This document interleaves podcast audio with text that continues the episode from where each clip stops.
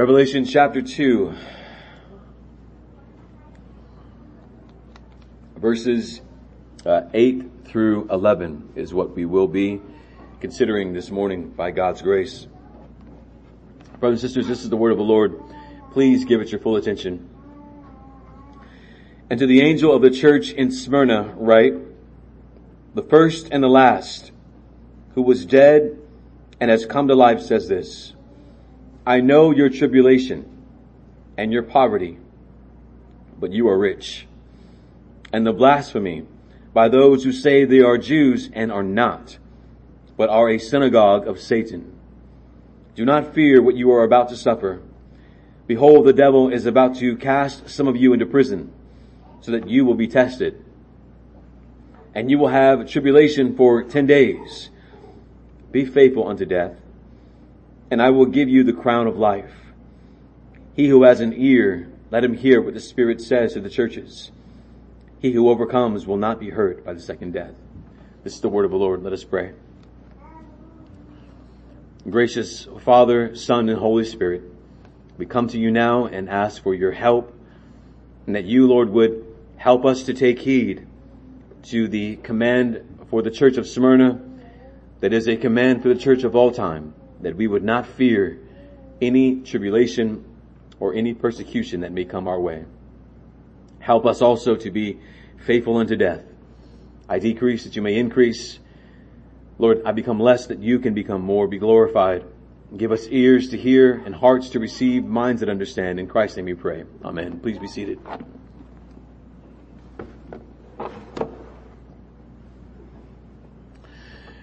Brothers and sisters, we come now to the second of the seven churches, and I do greet you in the name of our Lord and Savior Jesus Christ. We come to the second of these seven churches that the Lord Jesus Christ addresses. It is the church of Smyrna.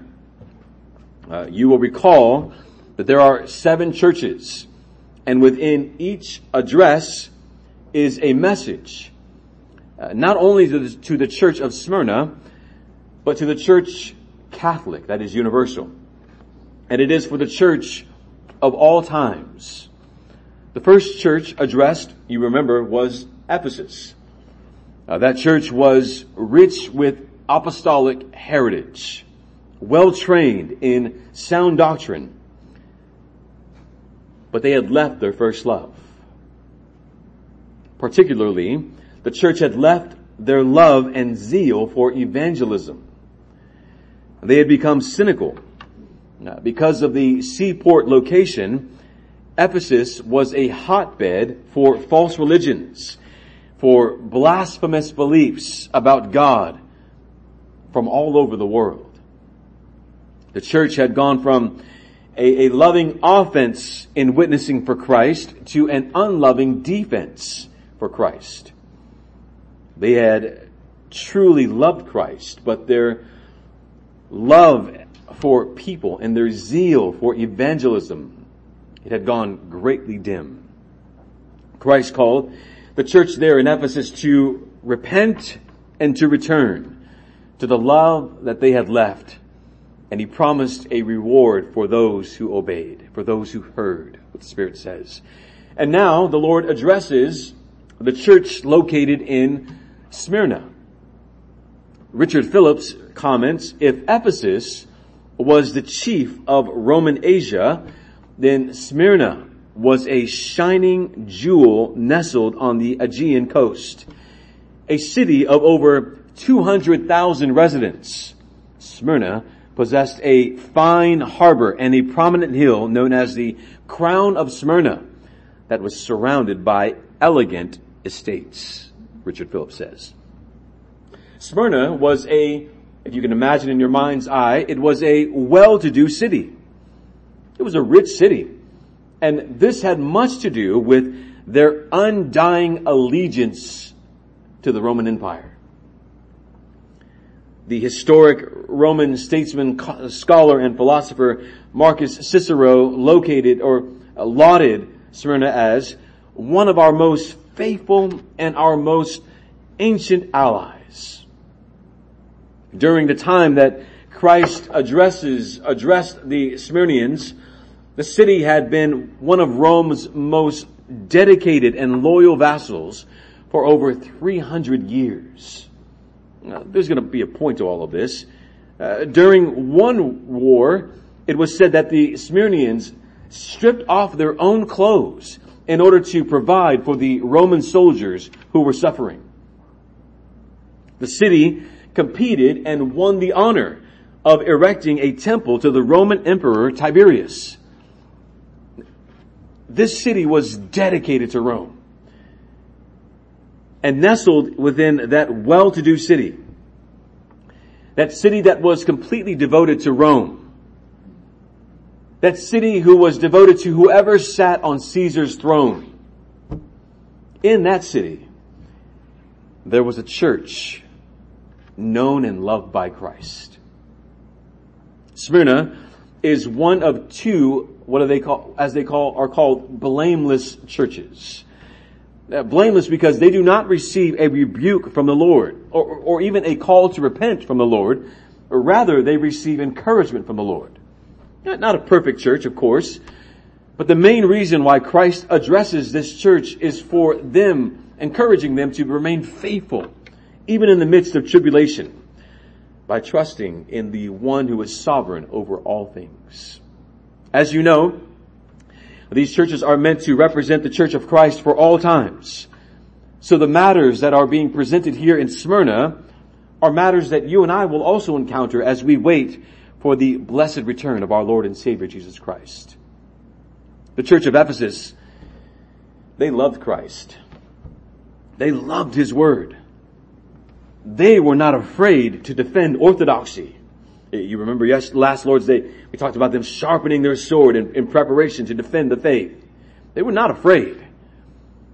But their love for the unbeliever had waned. They had no fear of testimony on behalf of Christ. They just did not do so with love in their witness. That was their issue. The church of Smyrna, on the other hand, loved Christ also. But unlike Smyrna, or unlike Ephesus, the church of Smyrna, they did fear witnessing. They loved Christ. They were not unwilling to witness, but they were just fearful of witnessing. Why? Well, because Smyrna was dedicated to Rome. And the consequences of spreading this so-called new religion, the consequences become, became increasingly greater and grimmer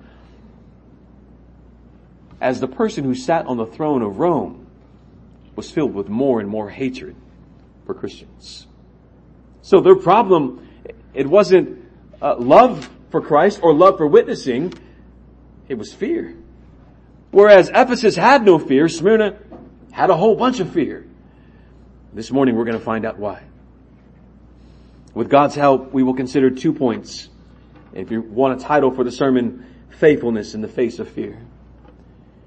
Faithfulness in the face of fear. Number one, tribulation. These two points will be long points.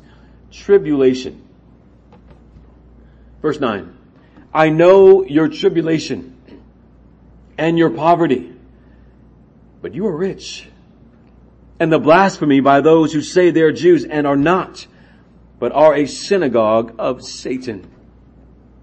After Christ presents himself as, to the church as the first and the last, the one who was dead and has come to life, Christ acknowledges his knowledge of the tribulation that the church of Smyrna was experiencing. It is the same kind of tribulation that John, our brother, says uh, he joins them, the churches, and also us in. John associates himself with their tribulation, but, but more than that, Christ knows. Christ who stands among the seven golden lampstands knows their tribulation and knows our tribulation.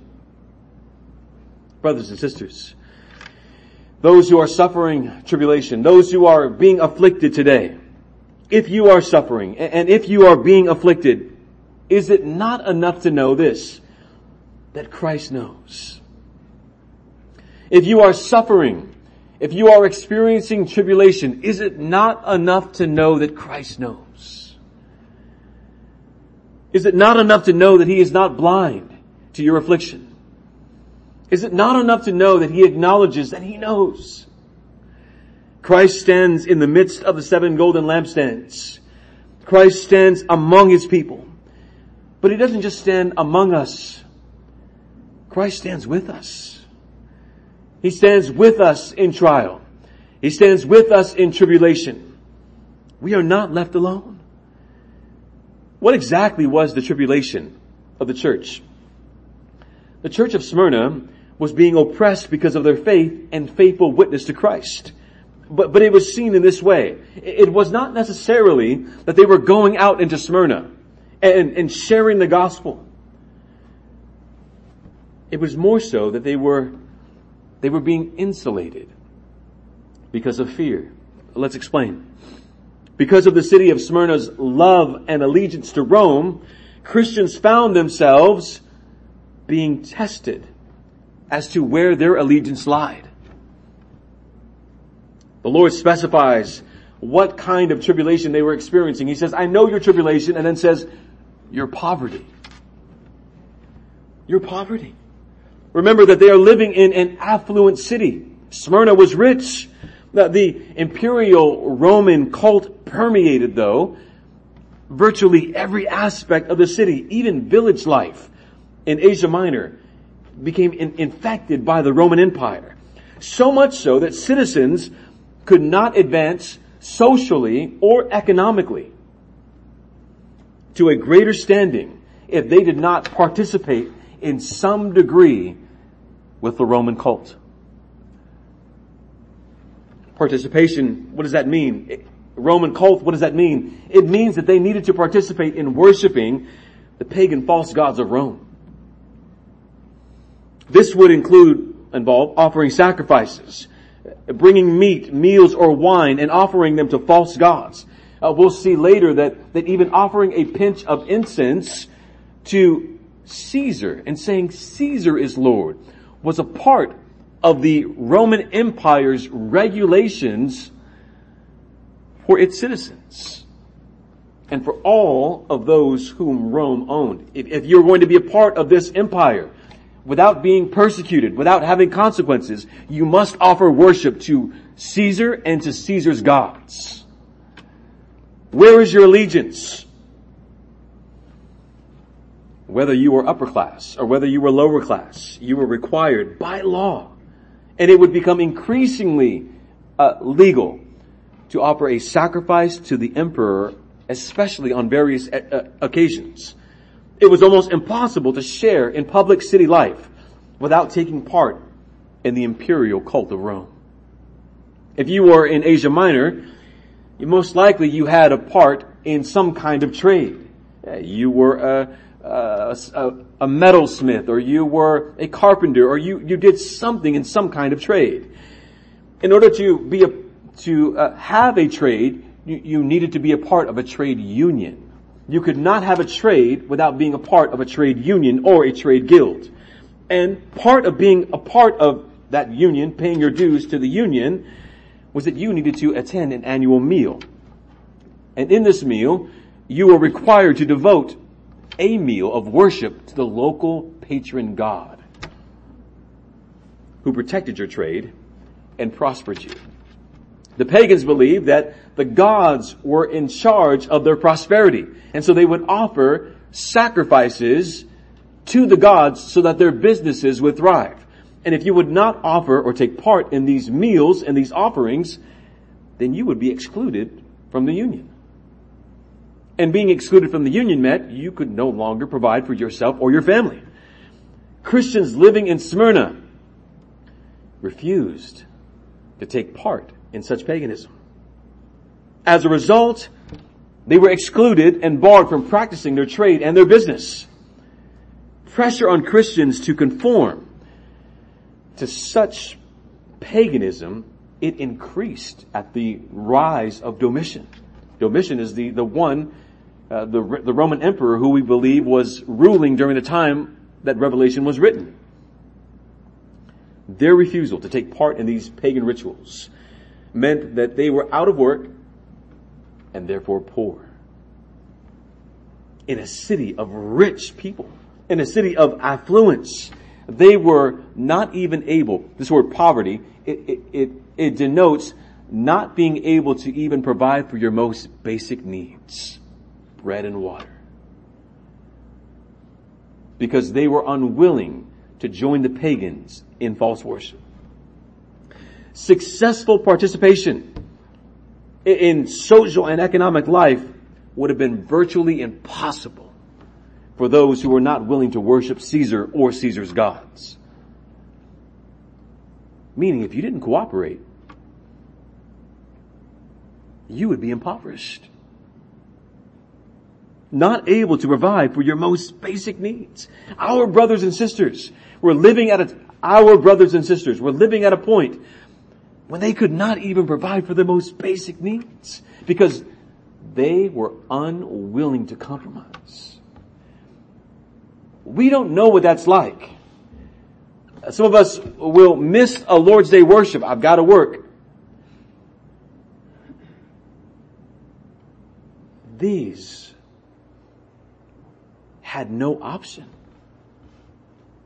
Well, they had an option. Worship Caesar and his gods or worship Christ. They were willing to embrace poverty. If it means that I've got to go poor, then I will embrace poverty. If it means that I don't eat today, so that I will worship Christ rather than the false gods, then I don't eat today. Our brothers and sisters, if it means I don't eat today, then I don't eat today. I would rather not eat than bow my knee to Caesar and his gods. Imagine not being able to work. We went through, through kind of a moment like that, didn't we, over the past year where, where things were just shut down. The, the economy is going bad. But it was not because of worship. Imagine not being able to work, not being able to buy or sell unless you take the mark of the beast unless you, you bow your knee to false gods. We'll see how the mark of the beast is not physical, it's spiritual.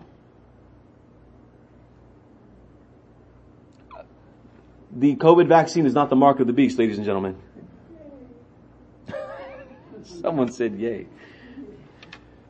Our brothers and sisters suffered this kind of tribulation. Socially, you would be known and marked out as those in the eyes of the pagans who are worshiping a false God, who are fools for worshiping a, dead man who called himself the Messiah. Socially, you would be seen as that. Uh, but, but more than that, G.K. Beale notes, I, I mentioned G.K. Beale last week and, and, that we had had a conversation. I don't know the man. I, I should make that clear. I don't know him. He don't know me. I happened to sit with him one time there's no, we don't know each other like that. Just want to make that clear. G.K. Beale notes, those refusing to participate were seen as, listen to this, politically disloyal. Well, why does that matter? Because Smyrnians loved everything Roman. And here's what Rome is requiring, and if you don't obey it, you're, you're disloyal to the empire. Not more than that, and unpatriotic. We are dedicated to Rome, and if you don't do this, not only are you disloyal to the empire, you're an enemy of the empire. And they would be arrested and punished according to Roman law, G.K. Beale says. In some towns, and this would increase later as persecution continued, in some towns you had to carry a certificate that verified that you had offered such an offering, and if you didn't, you could be fined, thrown into jail, and persecuted even further. It was communism before communism. But founded on worship. Who will you worship? The gods of Babylon? Or will you worship the one true and living God, showing that you are citizens of His kingdom and no other kingdom exists? That's what we do when we do not bow our knee to the false kingdoms and false gods of this world, we say to them, you are not king. We say to them, and this is not the true kingdom. There is a greater kingdom when we say, I won't bow my knee to your kingdom because there's a greater kingdom that I bow my knee to.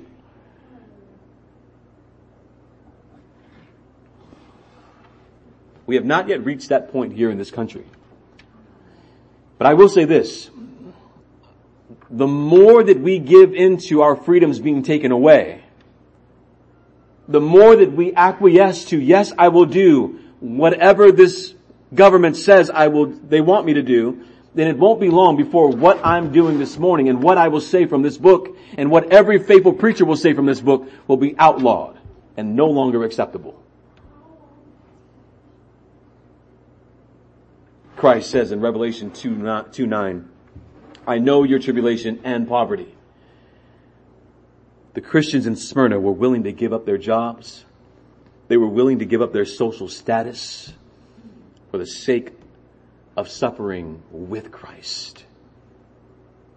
Saints, who of you would put the affairs of the world before the affairs of Christ?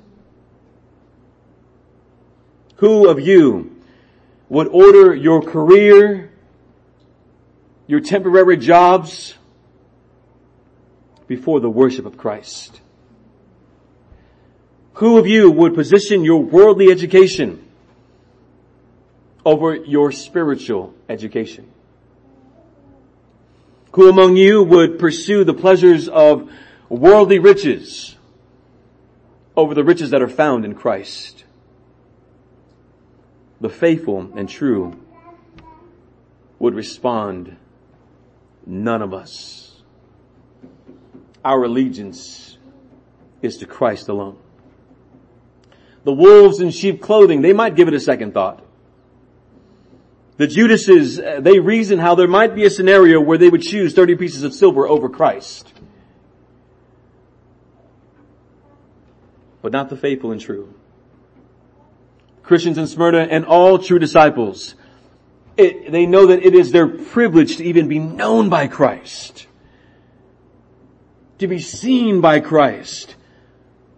And though in the eyes of the world we are poor,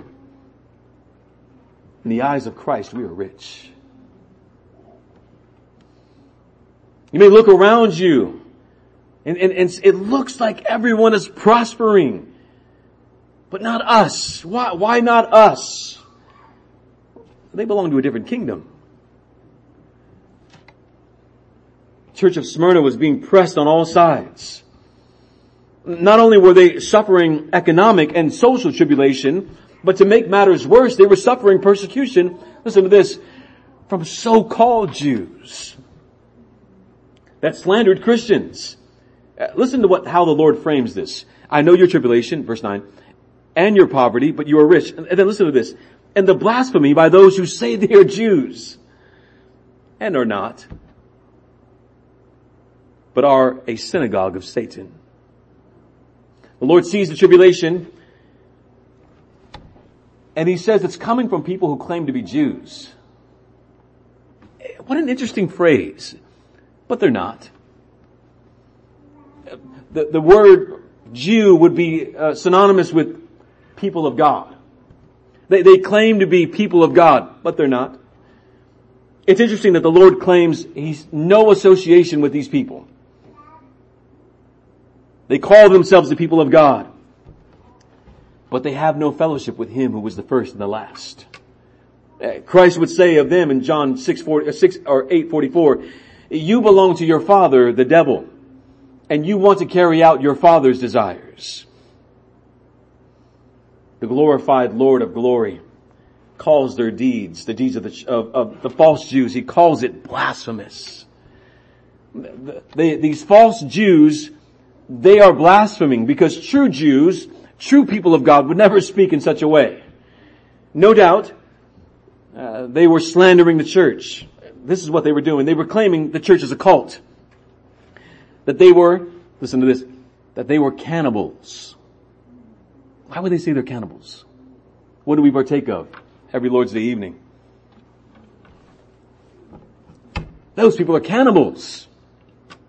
They also slandered them by saying, and they like the joy of drowning people. Where did that come from? We're all laughing because we know exactly what are you talking about, right? And they worship, the Christians, a rebel against Rome who was condemned like the worst of criminals on a Roman tree. This is what they said of us and our brothers. The slander of the church was really, Christ calls it blasphemy against God. They claimed that Christ was not Messiah, not the Son of God, not been raised, and that Christ will not return as the Christians say he would. They were in concert with the children of Satan, who in Acts cried out with loud voices, stopped their ears at the hearing of the gospel by Stephen. They were the brood of vipers that stoned Stephen to death. Though they be physically the children of Abraham, bearing on their bodies the mark of Abraham's faith, they did not have Abraham's faith and they were not children of Abraham. They were children of the devil. Paul says, he who is a Jew is, he who is a Jew is one inwardly. And circumcision is that of the heart in the spirit. Not everyone who calls himself a Jew is a Jew, Paul would say. Being of these false Jews, or being, because of these false Jews, being in bed with Rome. They, they had an interesting unity, Rome and, and, and the Jews. They had this, this kind of compromise that they had with one another. They were in bed with the harlot. They were quick to spread the slander to the Roman authorities at every chance they got. It was their desire, because Satan is their father, to eradicate the church of the Lord Jesus Christ. Every time that there was something suspicious that was going on with the Christians, the Jews were quick to report it to the authorities in order to get Christians fined or imprisoned. Brothers and sisters, need I remind you of what you should already know? Satan wants to kill, steal, and destroy you. He roams around like a roaring lion, uh, seeking whom he may devour. But we have a promise from Christ, don't we? That the gates of hell shall never overcome her. But this does not mean that tribulation disappears. The gates of hell will not overcome. Amen. But it doesn't mean that tribulation is going to get any better. And the Lord makes this abundantly clear to the church. Listen to what he says in verse 10. Do not fear. Okay, good. I have nothing to worry about. What you are about to suffer. What? Behold, the devil is about to cast some of you into prison. Huh? And you will be tested and you will have tribulation for 10 days. How many? We have a promise that the gates of hell shall not overcome. Therefore do not fear. Because things are about to get worse. It doesn't always get better, does it? Some of us, when we come to church, we hear the word of God and we are encouraged and then we leave and we are automatically hit with things that we were unexpecting. Uh, when we would hope that when we leave church, we get to float on clouds the rest of the day. Sometimes it gets worse. The church of Christ, or the words of Christ to the Smyrnians, are reminiscent of Christ's words to Peter. You remember? Lord, I will go to death. Even if everyone leaves you, I will never leave you. Simon, Simon. Behold, Satan has demanded. Other versions say Satan has requested. Other versions say Satan has asked has asked to sift you like wheat. To violently shake you. The Lord's promise to, to Peter is, and when you've returned, strengthen your brothers. The same way that Simon Peter was warned that greater tribulation was yet in the future, so the church of Smyrna was also warned greater persecution is in the future, which means for the Christian, that, that there may be peaceful times now, but it could very well be that there are greater times of tribulation in the future. Uh, we may be experiencing persecution right now in certain ways, and it could intensify. But, but there is a, a circular motion or, or a secular motion throughout all of church history. The church remains faithful. And in some portions of the world, there is great tribulation. And in other portions, there is peace. In some portions, there is peace. And in some tribulation, in some areas, there is tribulation. It's like that throughout all of church history.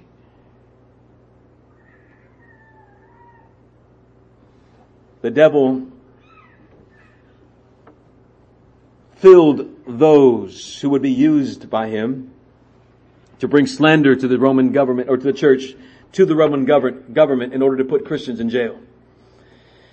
They were not only suffering poverty, opposition, but they would soon be thrown into jail because of their unwillingness to compromise. Great fear, as you can imagine, started to overwhelm the church. They were uh, kind of holding themselves in, uh, protecting themselves from being thrown into prison, from, from experiencing greater tribulation. And, and the Lord says, and it's going to get worse. Some of you will actually be thrown into jail. Which is why the Lord says, be faithful even unto death because some of them would not get out of jail to be set free physically. But some of them would be taken out of jail to be put to death physically. They were not only barred from providing for the most basic need, but because of their unwillingness to compromise, they were being marked as unpatriotic and being imprisoned because of it. Brothers and sisters, there may be a time again when we may experience in that secular motion this kind of tribulation. Remember this, Christ is already victorious and so are we in Him. What will you do? Resolve that you will not fear. You know, the Lord gives a duration of how long? And it's not meant to be literal. It's not meant to be literal 10 days. In, instead, it's meant to be an illusion. Well, what is Revelation most often referring back to? The book of Daniel. Daniel and his friends were taken into captivity, into Babylon. And you will remember the first chapter of Daniel 1 when Daniel, Hananiah, Mishael, and Azariah resolved that they would not eat food from the king's table. They would not eat the choice food of the king. Rather, they resolved that they would not compromise their dietary laws. And so they ate only fruits and vegetables. And Daniel issued a challenge to the authorities of Rome, of, of Babylon, didn't he? And the, the, the challenge was this. We will not compromise, but we'll take it to the test. Since you're trying to impose that we eat this food, we'll eat this food of ours, fruits and vegetables, for 10 days. And if after 10 days we don't look any healthier, then you can put us to death, essentially is what it is. 10 days passed, and those Hebrew men, young boys at the time, probably young men at the time, looked more healthy than those who had compromised and eaten the king's food. The Lord says, you will suffer persecution for 10 days it was essentially meant to point to a short duration. Not literally 10 days, but a short duration of time. You will experience tribulation. And even though it seems like you will starve to death, you will not starve. And you will not be destroyed. Be faithful unto death, he says in verse 10. Again, this implied capital punishment. There would be some who would actually suffer unto death. Sometimes tribulation, it gets worse before it gets any better. L- listen to these. Daniel and his three friends became the model of those who would rather be persecuted for their faith than worship false idols. The church of Smyrna was suffering tribulation economically, socially, politically. The walls are closing in on them. Uh, they are hard pressed all around. And just when they believed that they could not take it anymore, the risen and ascended Lord sends them a message of perseverance. Be faithful. Be faithful. Be faithful. The question as we lead into our second and final point is this, on what basis could they obey all of the commands from the Lord? Do not fear, be faithful. How? Second point, because Christ is Lord over tribulation. Because Christ is Lord over tribulation. The Lord Jesus has told the church that He knows their tribulation. He's commanded them not to fear in spite of the fact that tribulation would get worse. On what basis could they obey this command? It's found in verse 8. Oh, we didn't skip that verse. The angel of the church of Smyrna write, the first and the last, who was dead and has come to life says this. Verse 9, I know. Verse 10, do not fear. Verse 10, be faithful unto death and I will give you a crown of life. Verse 11, he who overcomes will not be hurt by the second death. And, and all of these uh, commands that come after, they are all upheld by the fact that Christ is the first and the last. The basis for why they should not fear is because Christ is the first and the last.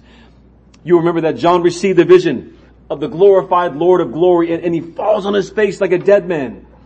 And the response of Christ, the Lord is this, places his right hand on me and says, do not be afraid. I am the first and the last. Christ being the first and the last is the beginning and the end of the basis of why we should never fear. Oftentimes when these opposites are, are explained, it's meant to, to communicate that, that God is sovereign over everything in between. He's the first and the last. And He is sovereign over everything in between. You remember that David said, if I ascend to heaven, you're there. If I, if I ascend to the depths of Sheol, you are there. What, is he saying? It's like everywhere I go, you're right there. And then, oh, you got there before me. He's saying, you're everywhere.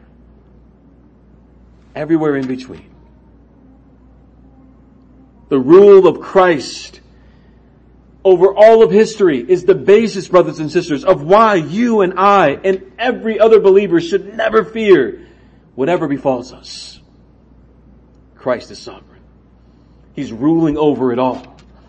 When the church, wherever we are, is being threatened, when we possibly lose our lives, the church could rest in the eternal truth that Christ is the first and the last and he emboldens us therefore when, when he commands us, do not fear, be faithful unto death. For this is all a part of the sovereign plan of the one who orders our days. There are 12 missionaries right now. I just found out this morning in Haiti who are being held ransom by people filled with the devil for a $17 million ransom and we will let these Christians go. Christ's word to them is do not fear. Be faithful even unto death. I am the first and the last. There is held for you a crown of life. Do not fear. What would, what would we do? There's a baby with them, I hear. There's even an infant with them. What would we do? We would say to those terrorists, to those men filled with the devil, you have no power over me except that which is given to you by the Lord. Be faithful even unto death.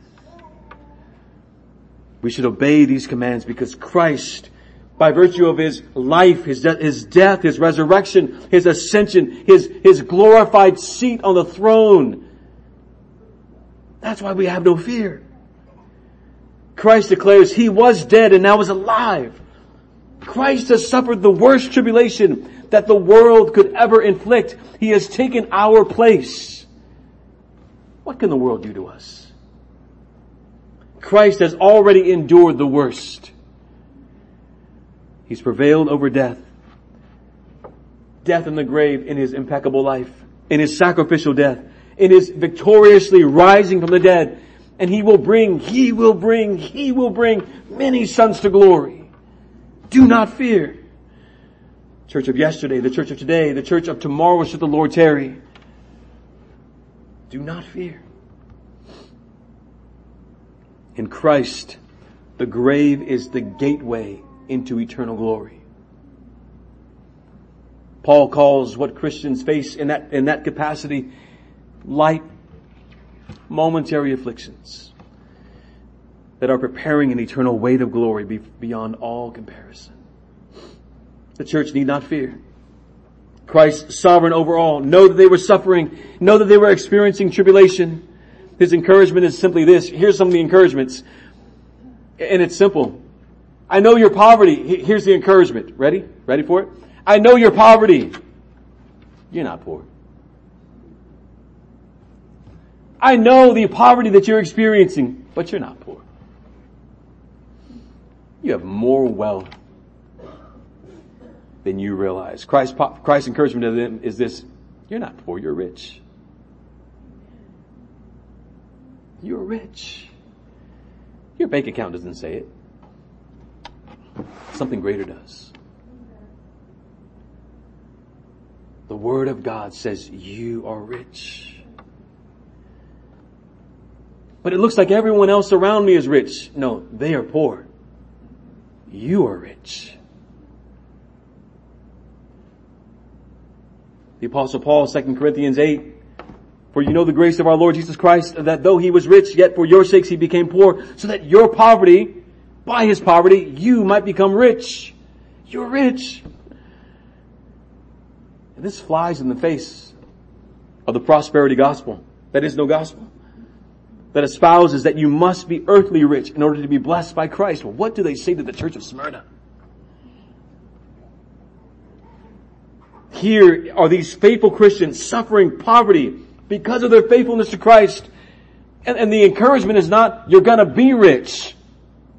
That once you pass this, you're gonna have mansions and cars or Clydesdales, whatever it was during that time. And the encouragement is, you are rich in Christ. Because you are unwilling to compromise your faith in Him alone. Living in affluent Smyrna, attempted, tempted to view themselves as being impoverished, and then Christ comes and corrects their eyes so that they might see the temporal value of silver and gold in light of the eternal value of the precious blood of Christ. The things, the money that we acquire, it comes and goes, doesn't it?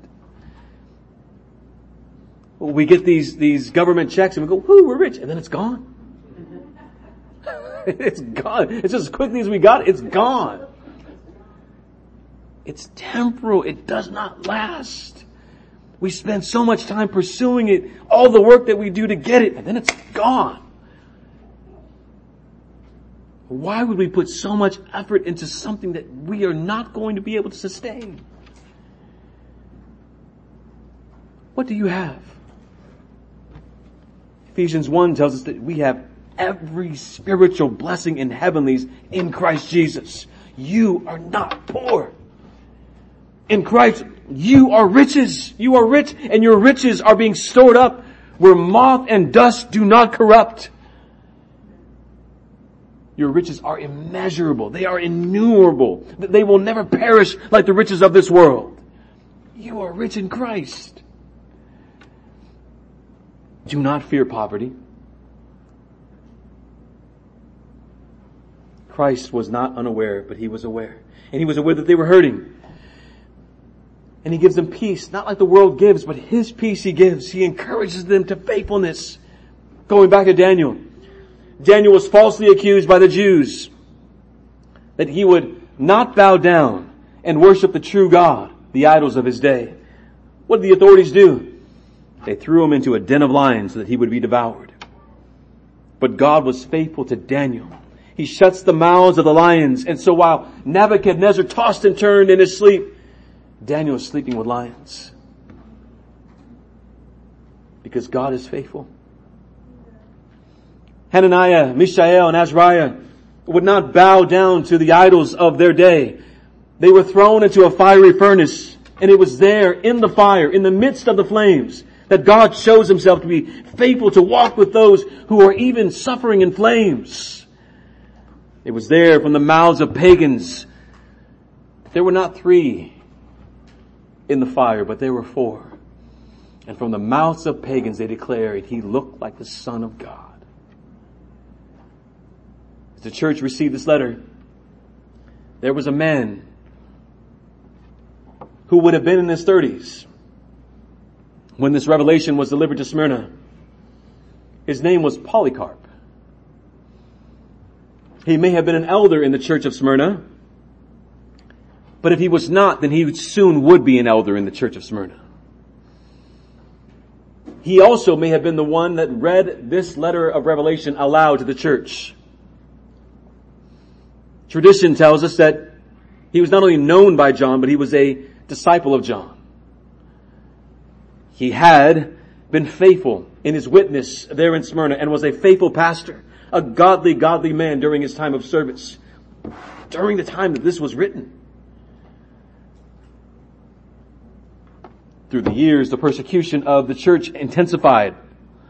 The demand for worship of the emperor and their gods increased and carried with it stricter requirement and greater penalties for those who refused to obey. Polycarp, because of his presence and because of his influence, was constantly being per- pressured to bow down and offer worship to the emperor, but he continually refused. Finally, they had enough with Polycarp. They sent men to arrest him. And even though it was reported that he could have escaped, he chose not to. He trusted God's will. His capturers, the authorities came. They were young men. They were strong men. They, they, they were men with weapons. They burst through Polycarp's place of residence only to find an 86 year old man lying on his bed, knowing they were coming and waiting for them. The testimony is they were amazed at his steadfastness. He even invited them into his home after they came in and served them food and drink. Sit down, eat. The only request he had is this, while you eat and while you drink, I would like to pray. Please give me one hour. They allowed him. He didn't pray for one hour, he prayed for two.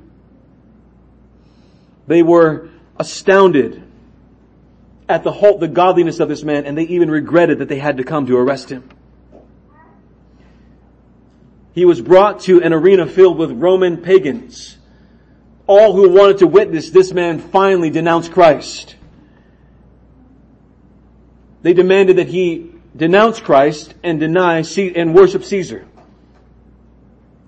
The report goes, the proconsul asked him whether or not he was Polycarp, and he says, why do you ask me what you already know? On hearing that he was, they tried to persuade him saying, apostatize your faith. Have respect for your age. Swear by the fortune of Caesar repent, and say, down with the atheists. They believed Christians were atheists. Because we didn't believe in the gods, we believed in one. Polycarp's response, this 86 year old man, if you can imagine, who's being commanded to repent, to worship Christ, denounce, or worship Caesar, denounce Christ, who's commanded to say down with the atheists, looks at all of the, these men and women in, in this pagan arena and he begins to point to them. And he says, down with the atheists. The proconsul knew what he was doing. He said, reproach Christ and I will set you free. Polycarp responded, 86 years I have served him and he has done me no wrong. How can I blaspheme my king? The proconsul said, I have wild animals I will throw you to them if you do not repent. Polycarp responded, bring them. Call them. It is unthinkable for me to repent from what is good to turn to what is evil. I will be glad though to be charged or changed from evil to righteousness. Take this body. The proconsul responded, if you despise animals, I will have you burned. Polycarp said, you threaten me with fire which burns for an hour and is extinguished. But you know nothing of the fire of the coming judgment and eternal punishment reserved for the ungodly. What are you waiting for? Bring on what you will. Our brother Polycarp was burned at the stake that day. Let me encourage some reading for you. The account of his prayer before the fires, his unwillingness to even be bound, they came to, to bind him. He says, I don't need that. I'll endure the flames. He said, Christ will give me the strength to endure the flames. The miraculous way in which his body was consumed, I leave that for you to discover this afternoon, I hope. It's fascinating. May we all have the same kind of boldness in the face of imminent danger. Daniel was saved from the lion's den. Stephen was not saved from the brood of vipers. Hananiah, uh, Mishael, and Azariah were saved from the fiery furnace. Polycarp was not saved from being burnt to stake. The Lord's will be done. Will these 12 missionaries be released without being killed? The Lord's will be done. We are praying for release, but more than that, we are praying that the Lord's will be done what all these men have in common. Faithful men, and let me also encourage you ladies, and faithful women, and there are many.